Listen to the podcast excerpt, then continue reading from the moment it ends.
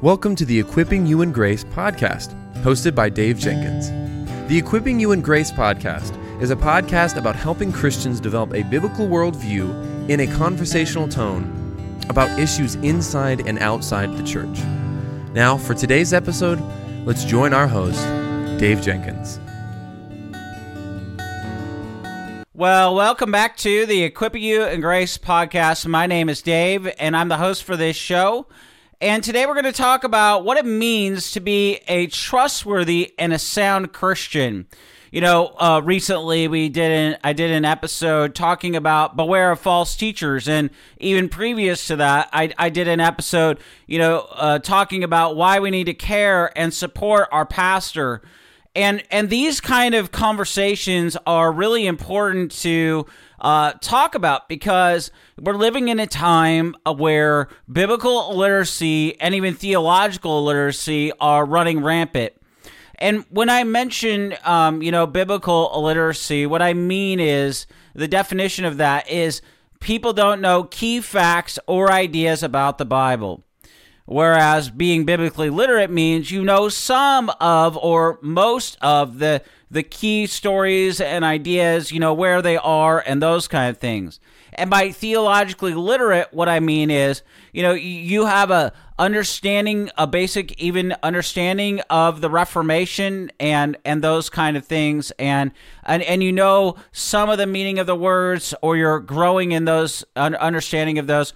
Uh, by the way, about once a month, I take a theological term um, and explain it over on the Servants of Grace podcast and on the theology segment there on that podcast, the Servants of Grace podcast.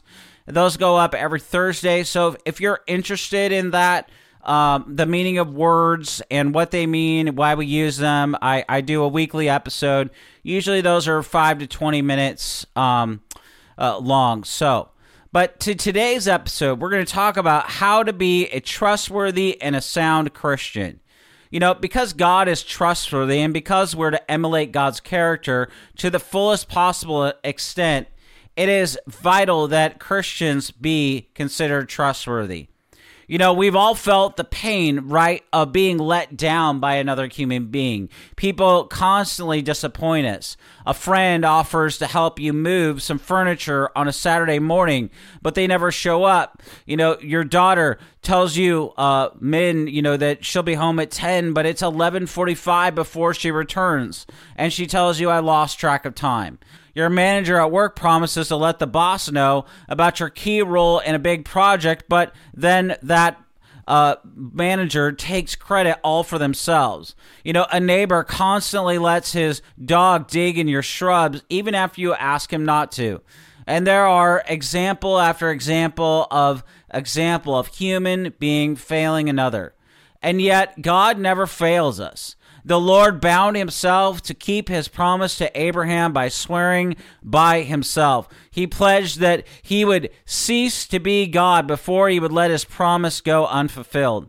And it's true that God reserves the right to fulfill his promise in his own time, according to his sovereign plan and according to his providence. But that does not, even that does not impugn his trustworthiness the word of God over and over again declares that God will do what he says he will do. Numbers 23 19 says, God is not a man that he should lie, nor a son of man that he should repent. Has he said, and will he not do? Or has he spoken, and will he not make it good? Now, 1 Samuel 15 29 says this The strength of Israel will not lie nor relent, for he is not a man that he should relent. Psalm 110:4 declares the Lord has sworn and will not relent. And James 1:17 says every good and every perfect gift comes from above and comes down from the Father of lights with whom there is no variation or shadow of turning. You see, the Lord is faithful. He's true. He's utterly trustworthy. And and such should be the character of those who profess the name of Christ. Now, none of us are going to be perfect in this area, not one of us. We're going to fail people just as they fail us. But we should be known as people who are trustworthy, who are dependable in an ever increasing measure. And these character traits should serve as a powerful testimony in today's world and bring God uh, glory to the God we emulate. Now, let me ask you a question Uh, do you have a reputation for dependability, or do others think of you as less than trustworthy? And if the latter, how are you going to address this problem today? Simply put, promise cautiously, deliver studiously. Do not say you forgot or make any other excuses. Own up to it. Be specific in when you do this. Repent the sin and pray that God may make you into a person in which uh, the others can rely on. Now, let's talk more about this because we're not going to end this episode just right at that point because there's a lot more to say in the Word of God about being a trustworthy and a sound Christian. You know, Paul wrote to Titus, who, and Titus was helping new churches on the island of Crete to begin to grow. And, and in his letter, Paul's letter to Titus, he reminds Titus of the importance of setting a good example in the Christian life for others. People were watching the Christians on the island. New believers were watching and listening to older believers. What people heard and saw from Christians every day shaped what those people learned about Christ and about Christianity. And the same is true today. And we find in Titus 2 1 through 15 at least four examples that every Christian can set and we can start setting these examples immediately. We don't have to wait until we're a certain age. We don't have to graduate from Bible college or seminary. We just have to commit to following what the Holy Spirit is saying in the Word of God. And by obeying the revealed Word of God, we're going to set a good example for others to follow and to learn from. And the first point here is set an example of sound beliefs. In Titus 2 1, Paul urged Titus to proclaim things consistent with sound teaching. In verses 2 through 5 of this chapter, the Apostle Paul described what sound beliefs look like when translated into one's lifestyle. Now, we all have beliefs. We all have a worldview. We're all theologians. We start forming some of those beliefs very early in life, even in infancy, as we watch and as we listen to those around us. Now, I'm not going to say everything in this section about what we're going to talk about later, but I'll say this. Sound Christian beliefs are grounded in the gospel because the gospel is revealed in the Word of God. And so, confessing with your mouth that Jesus is Lord and believing in your heart that God raised him from the dead is absolutely vital, as Romans 10 9 through 10 says. Sound Christian living springs from sound Christian beliefs. Second point, set an example of good works. Paul urged Titus to make himself an example of good works with integrity and dignity in your teaching in Titus 2 7. You know, the apostle was reminding believers that the way we live and the way that we relate to others, it ought to match with what we teach about the gospel. This means that we should practice what we preach. The, the apostle James illustrated Paul's point this way in James 2 15 through 16. If a brother or sister is without clothes and lacks daily food, and one of you says to them, Go in peace, stay warm, and be well fed, but you don't give them what the body needs, what good is it? The apostle John put the matter even more bluntly when he writes this in 1 John 4:20. If anyone says I love God and yet hates his brother or sister, he is a liar. The third point, set an example of faithfulness. In verses uh, 9 through 10 of Titus 2, Paul exhorted slaves who have become Christians to demonstrate utter faithfulness so that you may adorn the teaching of God, of our Savior, in everything. That is, the faithfulness that Paul referred to was not only faithfulness to Christ, but also faithfulness to their human masters. We cannot even begin to understand what life as a slave was like in the first century or any century and what that was like, and even less can we comprehend what it's like to experience spiritual freedom in Christ and yet uh, remain a slave to a human master. That is what we learn from Paul's teaching and his example. The Apostle Paul experienced more than once what it was like to be imprisoned unjustly. Is that a Christian attitude and a Christian lifestyle can have a powerful impact on others regardless of the Christian circumstances. An example of utter Christian faithfulness means that I speak and act in the same Christ like way at work and at home as I do at church. Our next point is a set an example of enduring hope. And Paul outlines this in Titus 2 uh, 12 through 13, where he urged all Christians to live in a sensible, righteous, and godly way in the present age while we wait for the blessed hope, the appearing of the glory of our great God and Savior Jesus Christ. Now, today, as in Paul's day, the world languishes under the wickedness that comes from the devil's frantic, last ditch efforts to inflict as much damage as possible to the creation. And as Christians, we may sometimes wonder how long God will allow such wickedness to persist. We may even wonder whether our efforts to live faithfully, to do good works, to maintain sound Christian beliefs, it makes any difference at all. Well, the answer to both of these questions lie in the certainty of what Paul says is our blessed hope. Christ's return will usher in the Lord's final victory over the devil, wickedness, and death. Further, his return will vindicate every believer's enduring hope in the Lord. And let me ask you today how can you begin right now in this moment as you're thinking about it to set an example of Christian living or strengthen your example in one of the more ways that we've already talked about today? Well, I said that we're going to talk more about sound doctrine, and so that's where this is where we go now. We're going to talk about what sound doctrine is and what it means and how to stand fast because this is absolutely critical to what it means to being a trustworthy and a sound Christian. Now, sound doctrine will reflect God's intent for his reward. It, it, will judge the thoughts and the attitudes of the heart, as Hebrews 4.12 says. It's useful for teaching, for rebuke, for correcting and training in righteousness, as we see in 2 Timothy 3.16, thoroughly equipping us for every good work, as we see in 2 Timothy 3.17, to be a lamp for our feet and a light for our path, as we see in Psalm 119, 105, to keep us on the path of purity, as we we see in Psalm 119.9, to give us understanding to the simple in Psalm 119, 130, and to grow our salvation as we see in uh, 1 Peter 2, 2. Now, Paul speaks of and even warns about unsound doctrine in 2 Timothy 4 3 through 4, which says, for the time will come when men will not put up with sound doctrine. Instead, to suit their own desires, they will gather around them a great number of teachers to say what their itching ears want to hear.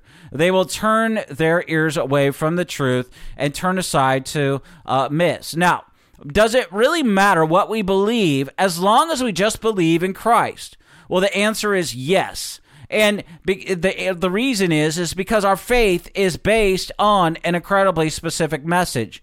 So modifying it or distorting it can have detrimental and eternal impact. Now, the gospel revealed in the Word of God is the basis of our salvation, and so uh, Tim, Paul says this to Timothy in 1 Timothy four sixteen. Watch our life and doctrine closely, persevere in them, because if you do, you will save both yourself and your hearers. And so, what Paul is urging us here towards is if you don't pay attention to your life or to what doctrine is, that's teaching in the Word of God, you're going to lose yourself in anyone who hears what you say. Now, consider with me briefly this generation of media overload coming at us left and right.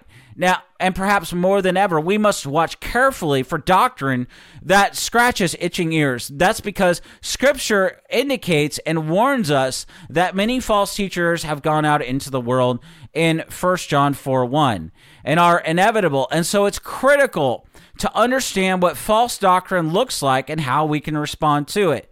Now, this is why we've been talking about these things uh, recently because we're living in a time, as I mentioned, of great biblical and theological illiteracy.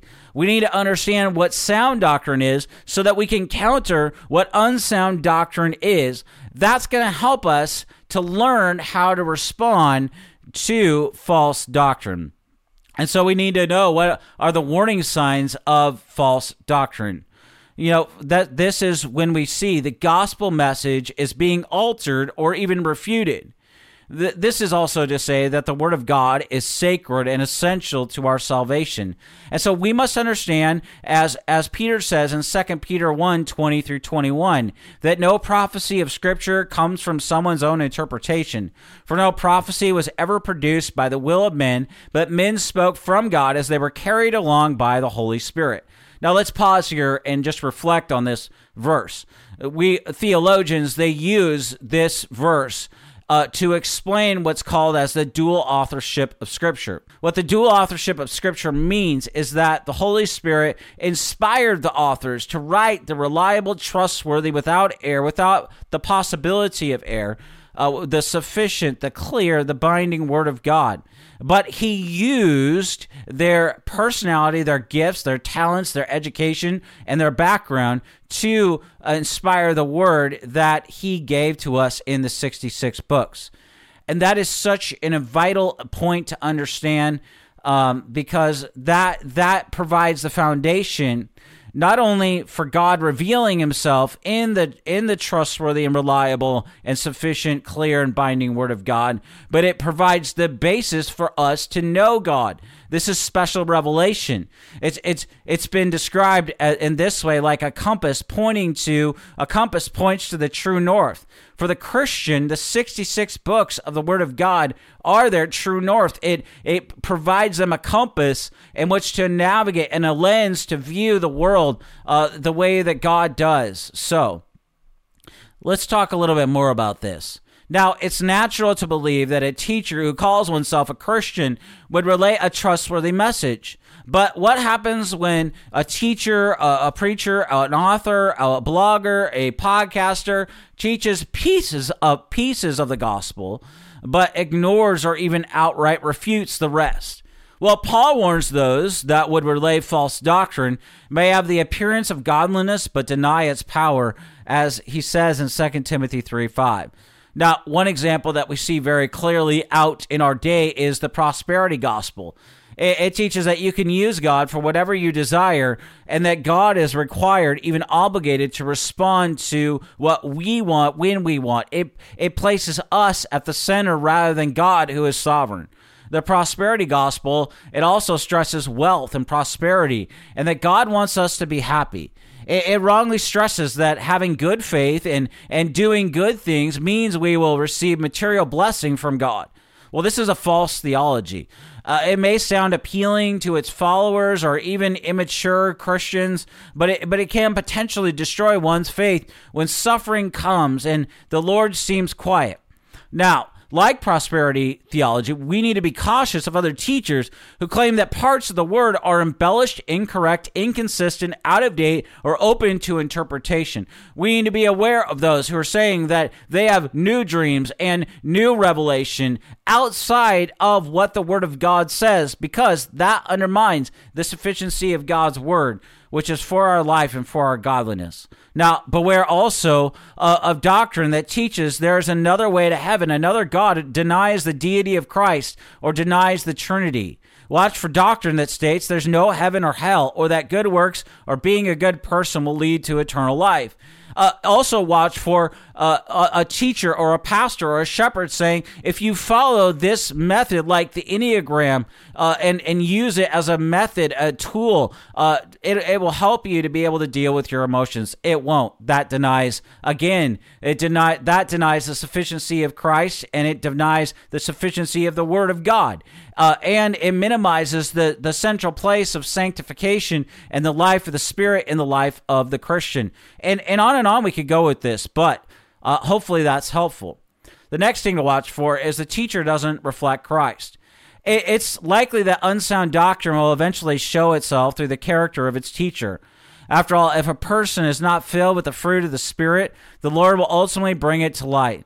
Be conscious of controversy, conceitedness, friction, or greed displayed by a teacher of the Word of God. Take serious note of lying, of deception, of hypocrisy. False doctrine may also show itself in a teacher's insincerity, arrogance, and disobedience. Paul saw the false teachers of Ephesus as charlatans, those who uh, are deceived and change the gospel message to suit their own interests and the interests of their followers. Power, profit, having successful teaching careers should even send up red flags. None of these characteristics are Christ like. And, and Paul shows us what this is like in 1 Timothy 6 3 through 12 when he says this. If anyone teaches a different doctrine and does not agree with the sound words of our Lord Jesus Christ and the teaching that accords with godliness, he is puffed up with conceit and understands nothing. He has an unhealthy craving for controversy and for quarrels about words, which produce envy, dissension, slander, evil suspicions, and constant friction among people who are depraved in mind and deprived of the truth, imagining that godliness is a means of gain. Now, how should we respond to this? Paul states this in 1 Timothy 4 1 through 2. Now, the Spirit expressly says that in latter times some will depart from the faith by devoting themselves to deceitful spirits and teaching of demons through the insincerity of liars whose consciences are seared. This means that we must prepare to respond. False doctrines can confuse immature Christians, it can destroy one's faith, and even ruin the credibility of Christian Christianity. Now, we must take this seriously, but how? We need to rightly handle the Word of God. If we are not dependent on and being faithful to sound doctrine ourselves as revealed in the Word, we cannot grow in Christ. We cannot discern when doctrine isn't sound. And that means if we abide in the teaching of Christ, we are given His Spirit, as 2 John 1 9 says. And therefore we aim to rightly handle the Word of God, as 2 Timothy 2.15 says.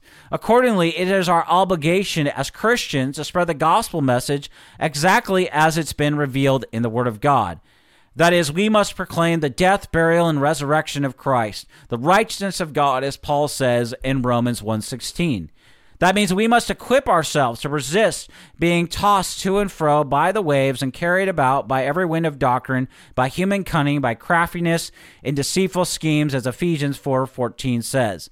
And we accomplish this by growing in the Word of God ourselves, understanding its foundational truths, continuing in the truth. This can be accomplished through consistent prayer as you ask the Holy Spirit to guide you, as you join a Bible study in a small group at your local church. You meet with trusted leaders who are uh, uh, like biblically qualified male pastors in your local church. You listen to biblically faithful uh, podcasts, like hopefully this one is for you, that's helping you grow. Uh, you listen uh, or read uh, trustworthy, good books, and on and on. Now, the other thing I want to say is there is a time that you need to watch and avoid. On numerous occasions, Scripture instructs us to take notice of false teachers and to avoid them in 1 Timothy 6.20, in 2 Timothy 3.5, and 2 Thessalonians 3.6. Romans 16, 17 says, Watch out for those who cause divisions and create obstacles contrary to the doctrine that you have been taught. Avoid them. Now, take tender care in examining every teaching or teachers in light of the Word of God. 1 John 4 1 says, Dear friends, do not believe every spirit, but test the spirits to see whether they are from God, because many false prophets have gone out into the world. And there are benefits to keeping close watch and avoidance because by doing so you're going to save yourself and others as 1 timothy 4.16 says.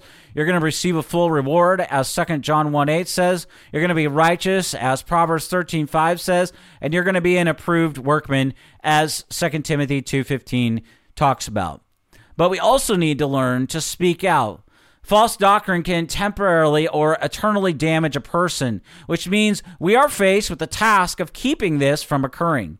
And, and though the Bible first commands and commends the avoidance of false teaching, there are going to be instances where we need to correct and even encourage, but this must be done, as 2 Timothy 4 2 through 4 says, with great patience and careful instruction. We must humbly love and respect our biblically qualified male pastors in our local church and even recognize that only God can judge their hearts. And therefore, we must first search our own hearts and be intentional and even cautious about our own self righteousness, our sinfulness, and our hypocrisy. As Galatians 6 1 says, Brothers, if someone is caught in a sin, you who are spiritual should restore him gently, but watch yourself, or you may also be tempted. Titus 1 9 says, This of pastors and elders. He must hold firm to the trustworthy word as taught, so that he may be able to give instruction in sound doctrine, and also to rebuke those who contradict it. So, as we wrap up today's episode, I have three more points for you. And the first one is this being a trustworthy and a sound Christian, it means being in the Word of God yourself, as we've talked about, and committing also to being in your local church every Lord's Day to be under the preaching of God's Word. You need this. Uh, this is going to help you to learn to exposit, to handle the Word of God rightly by by by hearing how your pastor handles and exposits passage after passage of the Word of God. Second, being a trustworthy and sound Christians means fellowshipping with God's people and prioritizing life on life accountability and discipleship. The last point for today's episode is this being a trustworthy and sound Christian means reading godly books. They're going to help you grow yourself. That's why on this podcast, we, we have talked about this before, but that's why on this podcast we interview authors. Uh, and, and I love it because so often, um, you know, I benefit from those interviews as well because, and, and I'm also so encouraged because a lot of the time what I what I hear is in, in, in the author's own words and how they communicate I, I hear a lot of the same things that I, I am that you're hearing as, as I'm talking on this show and and from others as well and and that is that is such an encouragement because I'm not trying to make anything up here. I'm just trying to be faithful to the word. I'm trying to be faithful to what the church has said, and I'm trying to point you to trustworthy authors and trustworthy ministries so that you can have even more resources to help you grow. So I hope that today's episode has really helped you to discover for yourself and perhaps even more what does it mean to be a trustworthy uh, Christian? What does it mean to be a sound Christian? And then how do I grow in that? And why do I do it? And and some practical advice on that. So. Uh, until next time, may the Lord richly bless you and keep you. And thank you for listening or watching this episode of Equip You in Grace.